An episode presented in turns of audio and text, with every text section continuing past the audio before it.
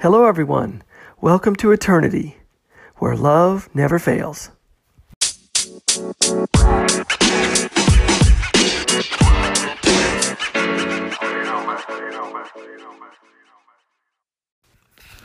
Hello, everyone. Hope you're doing well. And thanks for joining us on the Eternity Bible Study Podcast. This is the Grace bonus study, the second episode. I decided kind of at the last minute to break it up into two episodes um, just so it'd be easier for you to um, go back and forth. In the first episode, we took a look at grace and we're, we were looking at Galatians chapter 1, verse 3 through 5 an amazing three verses that just really contains the whole gospel right there. And we took a look at this um, from the standpoint as, as to what this verse really is saying, uh, because there's so much in those three verses. And then we took a look at sort of uh, our thoughts on this as to what is grace, um, how do you receive grace, how do you give grace and how do you live grace? And we took um, just some thoughts on that and from that perspective uh, to really study what grace is. In this episode, we're going to be looking at just a lot of verses throughout, throughout the Bible, kind of reacting to them starting from the beginning of the Bible all the way to the very end of the Bible. So I hope you enjoy it. The intention for this study is just to, to let God's Word just bathe over us as we learn more about grace, but also even deeper as we learn about the nature of God because grace comes from God. Hope you enjoy it, and we'll get started.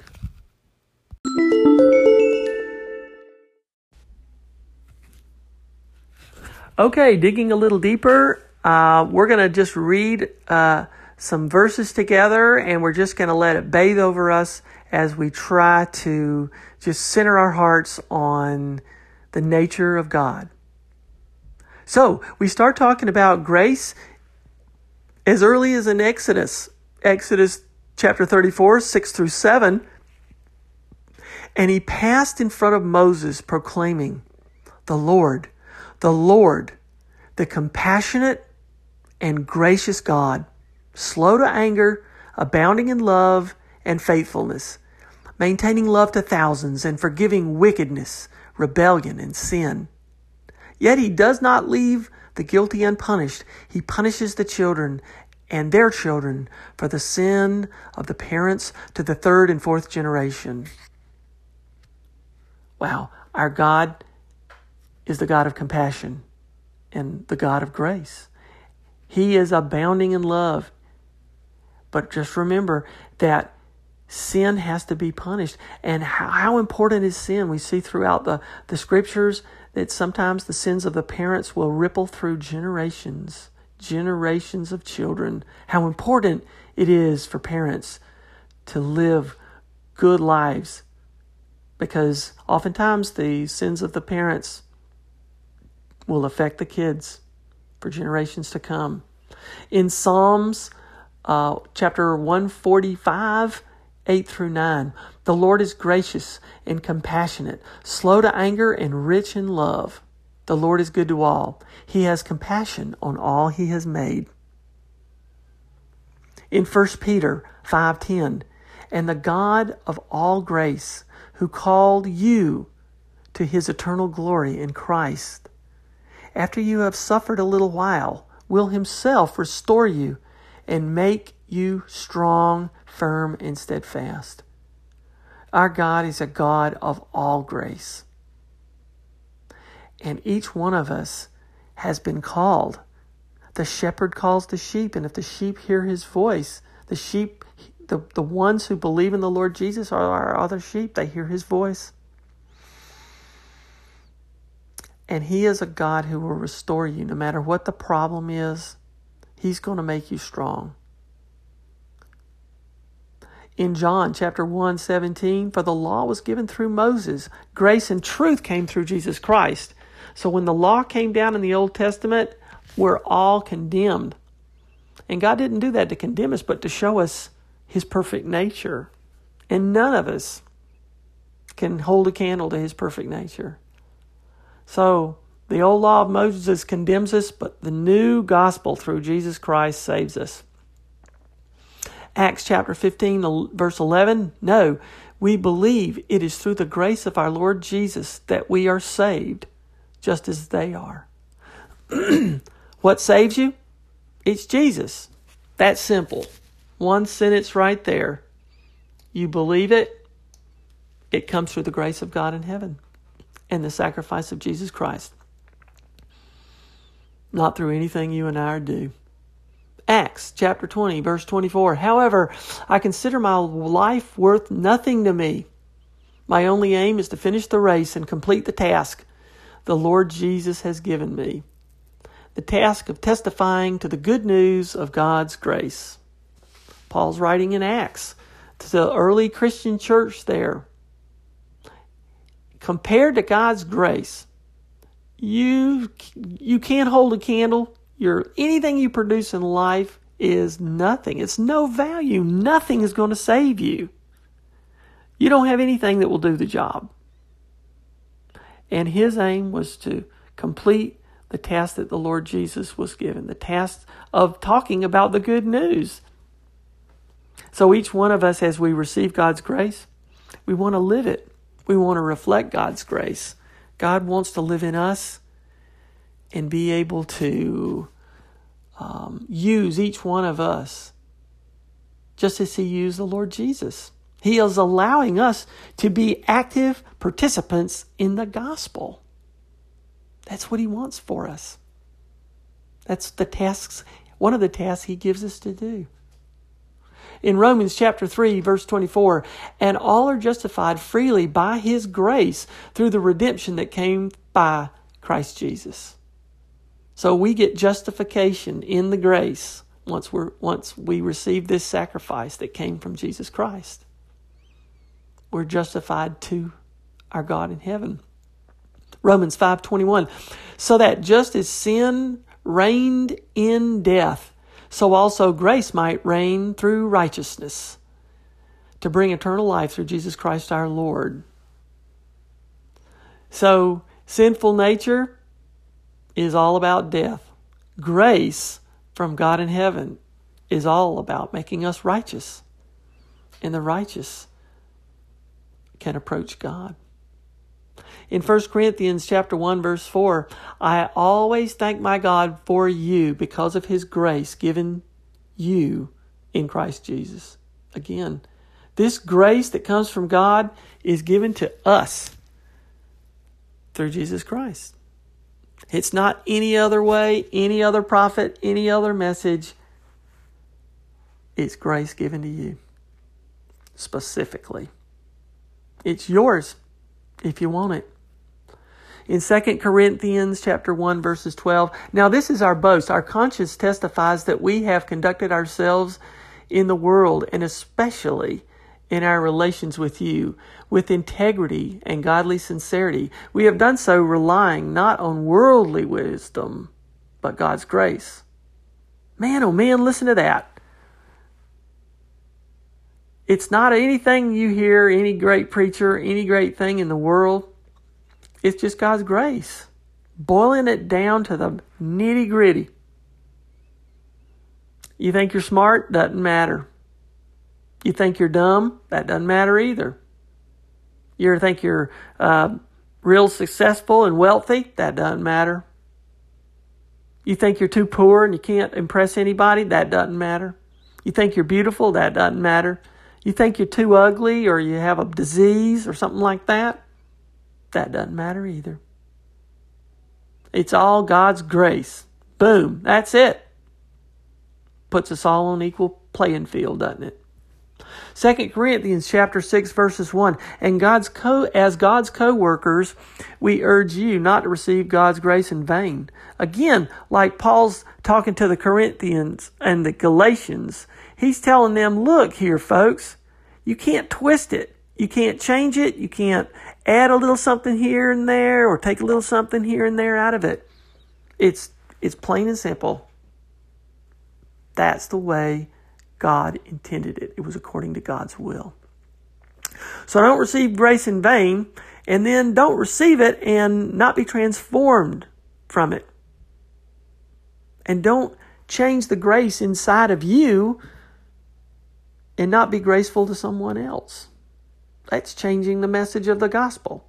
You receive a perfect message, you take it inside you, and then you change it according to your crummy mood or you don't want to talk to certain people because they're not important to you. You change the grace. You change the grace of the Holy Spirit that's already living inside you. And that's not good. God's telling you how important not to change the gospel. Don't receive the God, don't receive God's grace in vain. In 2 Corinthians chapter 12 verses 9, but he said to me, my grace is sufficient for you. My power is made perfect in weakness. Therefore I will boast all the more gladly about my weaknesses so that Christ's power may rest on me. Paul had a thorn put under his skin after after uh, the Lord showed him a lot of revelations. But he didn't want him to be conceited, so he stuck a thorn under his skin. Ouch, that's got to hurt, you know. He's pleading, please, please take this thorn out. What did, what did the Lord say? He said, My grace is all you need because my power is, is made even more perfect in your weakness. Okay? Because when we're weak, we have to depend on the Lord more. And when we have to depend on the Lord more, more, we have to realize that the Holy Spirit is living inside us, and that's how we're supposed to get through the day. And if I just showed you all heaven and I showed you everything, you're going to be walking around like, hey, man, I know what's going down. I know what the problem is. And that is perverting the Lord's message because we're putting ourselves before Him. So if we think we have problems, if we think something's going on bigger than we can handle, you have to remember that this grace, this big message of grace, is what gets you by. It is sufficient for you. That's all you need because we're walking under God's grace. And you may think you have weakness, but through that, your dependency on the Lord Jesus Christ, you have His power not your puniness, but His power and holiness, not your hollowness. You have His power living inside you through the Holy Spirit. That's the game changer. My grace is sufficient for you. In Ephesians chapter 2 verse 8, for it is by grace you've been saved through faith. And this is not from yourselves, it is the gift of God. Another reference to grace grace is so consistently expressed. You know, we've been going through Exodus. Now we're in Ephesians. It's so consistent. You know, the Bible is so consistent about what grace is and how it reflects God's nature. And this is like a one sentence thing. How do you get saved? I mean, we were talking about Galatians, you know, chapter one, these first three, uh, I mean, these uh, three verses being really fast, but this is really fast too. Ephesians chapter 2, verse 8. It is by grace you've been saved through your faith. Grace saves you. The gospel message saves you. And we're saying that the gospel message, like we said earlier, is this gift of Jesus Christ through the grace of God that saves you. Through grace, you've been saved through faith. And it's not anything you can do, it's a gift. You're saved by a gift.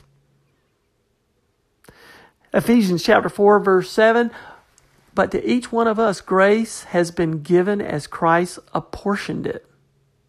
Each one of us in the body of Christ lives as one in this marvelous uh, model here.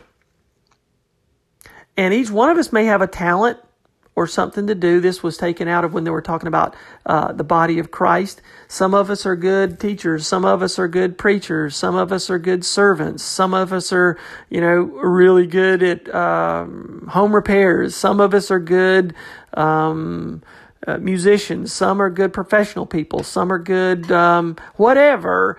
All of us have different time and talents and things. Not one of us is better than the other. Like if somebody over here is a brain surgeon and somebody over here is a gardener, that doesn't mean the brain surgeon is better than the gardener. No, God allowed different people to have different talents, but every single talent of all of us is supposed to boost one another up to God's glory. That's what it, that's what it's all about. So God has given us grace in salvation, and He has apportioned grace in us to how we live out this grace in the body of Christ. In Colossians chapter 4 verse 6, let your con- conversation be always full of grace, seasoned with salt so that you may know how to answer everyone. How do you live out your grace? You have the Holy Spirit inside you now. You have the power of the Holy Spirit living inside you. So, what comes out of you? Grace. Grace comes out of you. Why? Because Jesus Christ's Holy Spirit is living inside you. So if you have Jesus Christ's Holy Spirit living inside you and your conversation is full of blah, blah, blah, if it's full of, you know, complaining or self-centeredness or through worldly stuff or it's through your own wisdom, if it's not full of God's wisdom, you haven't been transformed.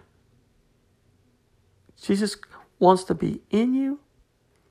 That is His gift to you, His Holy Spirit. So let your conversation be seasoned with God's nature, with God's grace. And you can answer anyone in a manner of, of grace. You can give grace to other people. That's the gospel, to share God's grace. In 2 Timothy chapter 1, Verse 9 He has saved us and called us to a holy life, not because of anything we have done, but because of His own purpose and grace. This grace was given us in Christ Jesus before the beginning of time. Boom! Double boom on that. That kind of messes with your brain a little bit. He saved us and calls us to a whole, called us to a holy life. The Holy Spirit's living inside us. Again, not because we've done anything.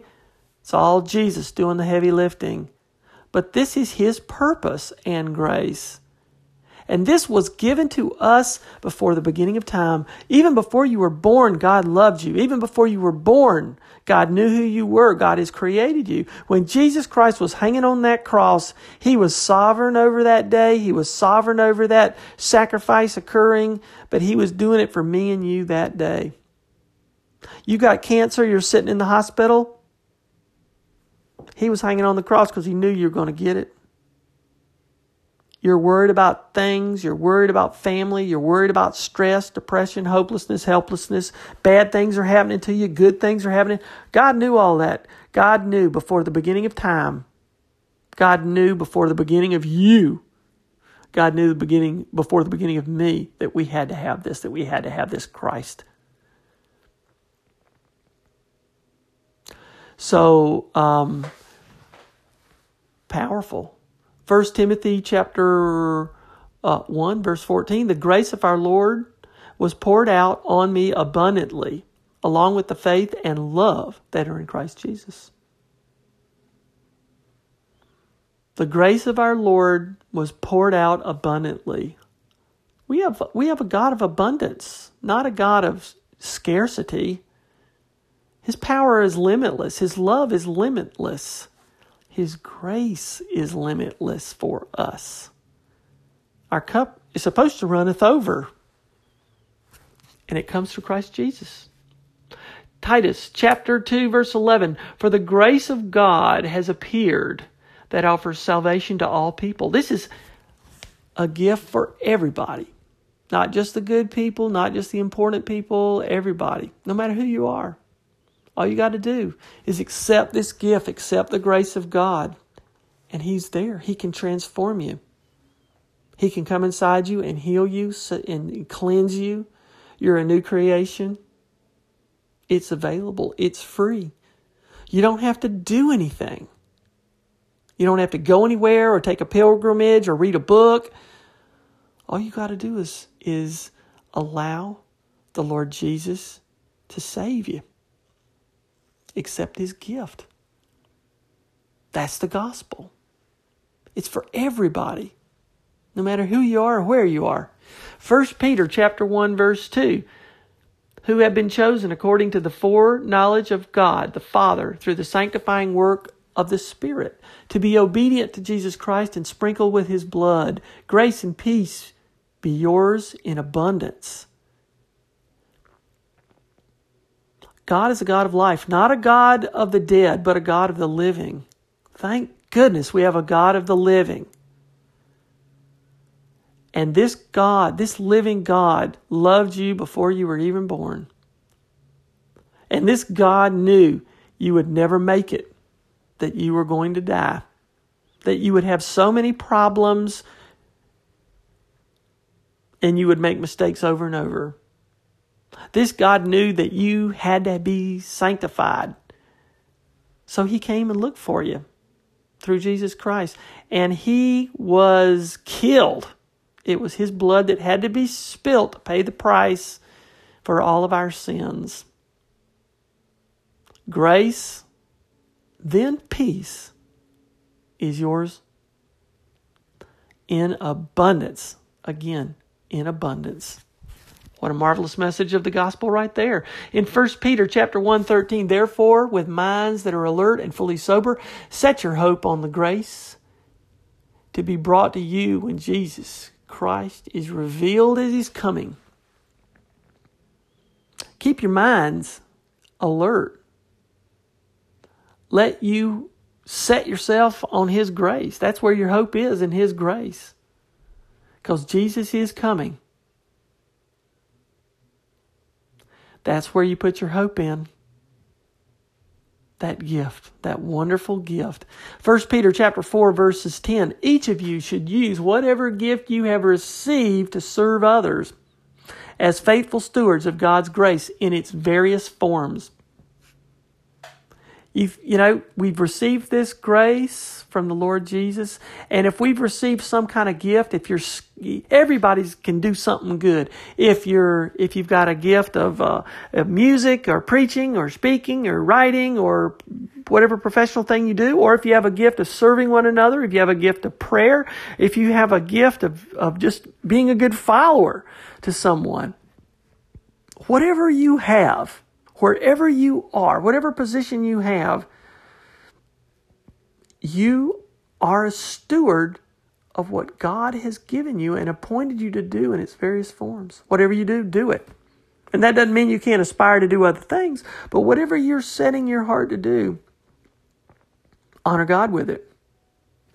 In 2 Peter chapter 3 verse 18, but grow in the grace and knowledge of our Lord and Savior Jesus Christ. To him be glory, both now and forever. Amen. Don't sit on your grace. Don't sit on your knowledge. Oh, you got this gift and the Holy Spirit's living inside you now. Don't sit on your knowledge. Grow. Do everything you can. Be prayerful. Be obedient. Stay in the word of the Lord. Whatever you have to do, honor Him. Give Him all the glory every day. Don't sit on your grace. Don't sit on your knowledge. Don't sit on your can. Be a good steward. Second John chapter 1 verses 3. Grace, mercy, and peace from God the Father and from Jesus Christ, the Father's Son, will be with us in truth and love. This grace again, this mercy that comes from our Father in heaven, and the peace that comes that we have now through God with God through the presence of Jesus Christ, the Prince of Peace. Peace came once Jesus was born, there was peace on earth. Probably the first time ever that there was peace on earth because the Prince of Peace was born from God. He's going to be with us in truth. It is true. This is the truth. And it's a message of love. What a wonderful expression of love is this grace, mercy, and the peace that we have. In um, 2 Thessalonians chapter 2 verses 16 through 17, may our Lord Jesus Christ himself and God our Father, who loved us and by his grace gave us eternal encouragement and good hope. Encourage your hearts and strengthen you in every good deed and word. What are we supposed to take away from this? We've been loved more than we could ever know. We've been loved by a Father in heaven, by our Lord and Savior who came looking for us. And through his sacrifice has saved us. We've been loved that much, more than we can ever even know. Why? Because of this wonderful grace. And this the encouragement that we have, the hope that we have is eternal. It's not going away. It's not going to fade. It's not subject to whether you get a promotion or you get an A in a certain grade or a B or a C. It's not dependent on how much money we make. It's not dependent on how successful we are, what kind of house we live in, what kind of car we drive. It's not success. It's not dependent on what everybody thinks about us. It's eternal. And it is based on God. His love for us and our Lord Jesus Christ is not based on all the junk that we drag around in the world. That's where we put our hope in. We don't hope in the junk, we hope in our Father in heaven and the love that our Father has for us. And we have not only this encouragement, we have the ability to be strengthened in everything we say and do. So, this is intended to build us up, not tear us down. This is a joyful this is joyful news. We need to be we need to find encouragement through this grace and strength through this grace because we have the love of the Lord inside us. We have the Holy Spirit inside us. We have this powerful message that has been going through the beginning of time expressed now in us. We didn't have to do anything for it. It's not at the mall. It's not on Amazon. It's not on anything. It's now free inside us and we can be strong in whatever we do and whatever we say. We can be strong. Revelation, our last reference. And you know what? This is the last reference in the entire Bible. This is it. In Revelations chapter 22, the last the last thing that is in the Bible, and I'm just pulling my Bible out, just looking one more time. Amazing. The last book of the Bible is Revelation. The last chapter in the Bible is Revelation 22. The last two verses of the Bible is 20 and 21. So Revelation 22 verses 20 and 21. What do you think the Bible closes out with. What do you think? Here we go. He who testifies to these things says, quote, Yes, I am coming soon. Amen. Come, Lord Jesus. The grace of the Lord Jesus be with God's people. Amen. How about that? The last verse is verse 21. I'll read it again. The grace of the Lord Jesus be with God's people. Amen. I'll read it a third time. The last verse of the whole Bible, the grace of the Lord Jesus be with God's people. Amen. What the, the last verse of the whole Bible talks about grace. Every single scripture we read talked about grace in a consistent manner. And I think we can just, just let that just bathe us with um, the nature of God. It's this grace that God wants us to have. And we didn't do anything to earn it. It's all the sacrifice of Jesus and the grace of God, and we will be his people. That's the message. Simple as that. That's grace. That's the gospel message. I hope these uh, scriptures were uh, helpful to you. I really, um, uh, I feel like I gained a lot from from just reading them. Um, when we think about um, what is grace, how do you receive grace, how do you give grace, how do you live grace, think about these things. Think about these verses. We have a God who loves us so, so, so very much. Um, really, nothing more can be added to it. I'll just close out with Revelation 22, verses 20 21. He who testifies to these things says, Yes, I am coming soon. Amen. Come, Lord Jesus. The grace of the Lord Jesus be with God's people. Amen. Thank you so much. I'll see you next time.